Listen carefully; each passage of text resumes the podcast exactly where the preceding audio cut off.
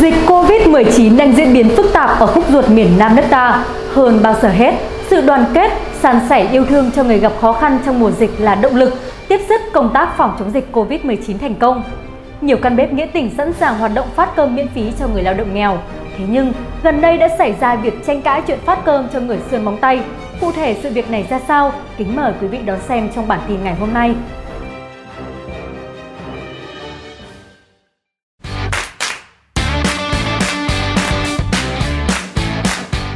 Mới đây, mạng xã hội lan truyền đoạn clip ghi lại cảnh người làm từ thiện phát cơm miễn phí cầm loa yêu cầu một số người dân ra khỏi hàng không cho đồ ăn bởi họ sơn móng chân và có vẻ bụi đời. Cụ thể, khi thấy một người phụ nữ sơn móng chân đến xin cơm từ thiện, người đàn ông chất vấn tại sao chị sơn móng chân mà chị lại đi nhận cơm từ thiện. Khi nhận được thắc mắc như vậy, người phụ nữ này quay lại với ý định trả phần thực phẩm mình vừa nhận được.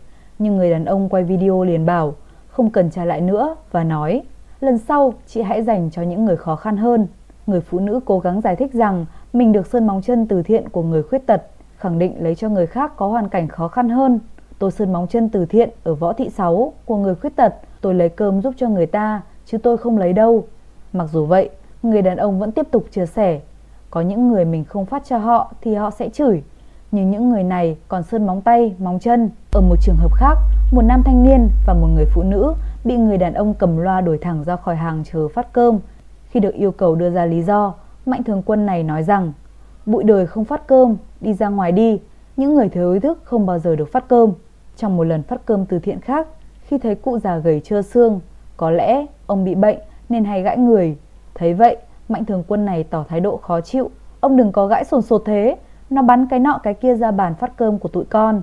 Chỉ sợ văng ra con nọ con kia rất là nguy hiểm chỗ phát cơm linh thiêng của người ta mà ông làm vậy không ra sao cả. Thực ra, những câu chuyện đã xảy ra trước đây nhưng gần đây bất ngờ được chia sẻ rộng rãi trên mạng xã hội và thu hút nhiều người quan tâm. Lý do này là gì? Cộng đồng mạng đã đưa ra nhiều luồng ý kiến trái chiều sau khi xem đoạn clip. Một số người cho rằng từ thiện cần đúng đối tượng, việc chọn lọc sẽ giúp các phần quà đến đúng với người thật sự cần.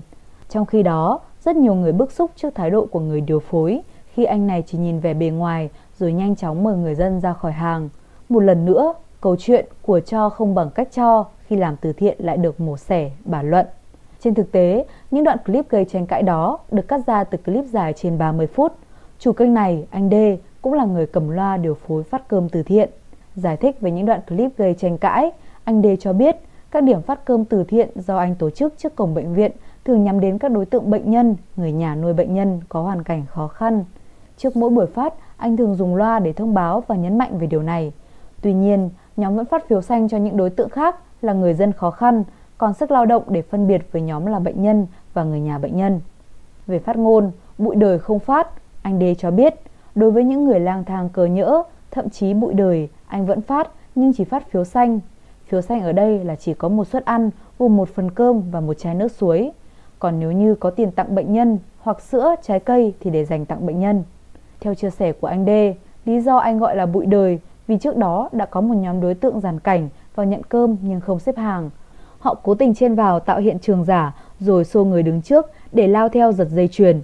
Mình biết dùng từ bụi đời có vẻ động chạm, nhưng ở đây ý của mình là muốn đuổi kẻ gian manh, những kẻ khỏe mạnh mà mắt cứ láo liên, anh Đê nói.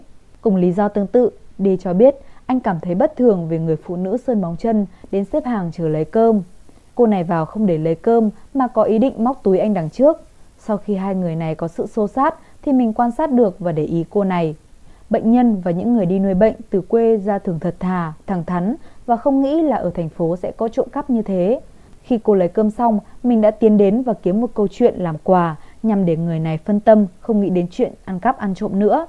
Trên cổ cô này còn đeo dây chuyền rất to, không biết là vàng thật hay vàng giả để giải thích. Mới đây, trên trang Facebook cá nhân, ông Nguyễn Đức Hiển, Phó Tổng biên tập báo Pháp luật Thành phố Hồ Chí Minh đã có những chia sẻ về góc nhìn riêng đối với những người nhận suất ăn miễn phí, đồng thời phê phán cách làm thiếu tình người của những YouTuber lớn tiếng chỉ trích người nghèo.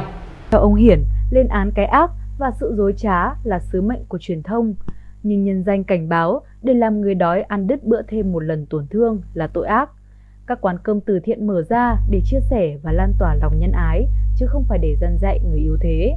Các YouTuber đừng làm vậy, xin đừng bóc mẽ người nghèo, kể cả nếu ai đó trong số họ có một chút lòng tham, ông Hiển viết. cũng liên quan đến việc phát cơm từ thiện. Trong thời điểm thành phố Hồ Chí Minh đang thực hiện giãn cách theo chỉ thị số 16 để đảm bảo quy định phòng dịch, lãnh đạo Ủy ban nhân dân Mặt trận Tổ quốc Việt Nam thành phố Hồ Chí Minh mong muốn các bếp ăn, các điểm phát thức ăn thiện nguyện có thể phối hợp cùng với hệ thống mặt trận cấp phường, cấp xã, thị trấn hay các quận huyện để cùng nhau thực hiện. Mặt trận sẵn sàng hỗ trợ bằng nhiều phương thức, huy động lực lượng thanh niên, đoàn viên, hội viên mang thức ăn xuống cho người dân hoặc tổ chức phát tại chỗ nhưng sẽ có hướng dẫn người dân lên lấy cơm theo từng giờ, từng đợt đảm bảo quy định phòng dịch. Từ thiện là chuyện đáng được ngợi ca, việc làm phải xuất phát từ chính cái tâm, sự thấu hiểu, biết đặt mình vào hoàn cảnh và tâm thế của người yếu thế, đừng trục lợi cho cá nhân mình. Cảm ơn quý vị đã quan tâm và theo dõi. Xin kính chào và hẹn gặp lại.